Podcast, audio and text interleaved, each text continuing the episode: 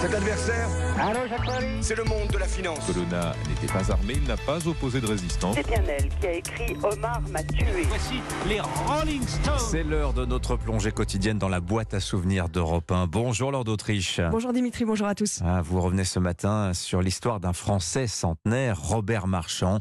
Le jour où, il y a six ans, le 4 janvier 2017, il battait un record de cyclisme sur vélodrome, le record de vitesse en une heure dans les catégories des 105 ans et plus. Oui, le super papy cycliste parcourt alors 22 km en une heure, 92 tours de piste sur le vélodrome de Saint-Quentin en Yvelines en région parisienne. Fatigué? Pas du tout. Non, je ne suis pas fatigué. Je, je, croyais avoir mal aux jambes, mais j'ai pas eu mal aux jambes. J'ai mal aux bras. C'est parce que j'ai des rhumatismes.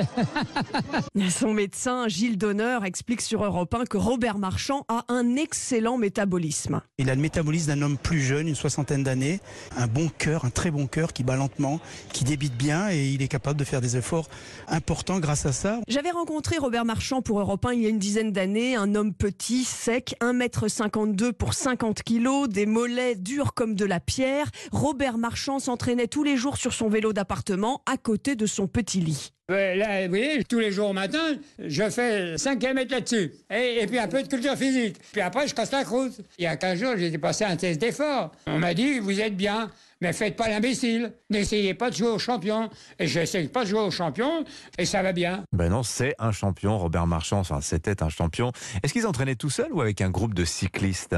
Avec son groupe de Saint-Quentin en Yvelines, Rolande, 70 ans, a beau avoir 30 ans de moins que lui, elle n'arrivait pas à le suivre. Et Robert, il est devant. Il nous sème dans les montées parce qu'il a un pédalage bien régulier et puis il grimpe. Et nous, on a du mal à le suivre. Eh bien, il doit avoir un secret sûrement, mais il dit simplement qu'il boit de l'eau avec du miel, mais là, je sais pas.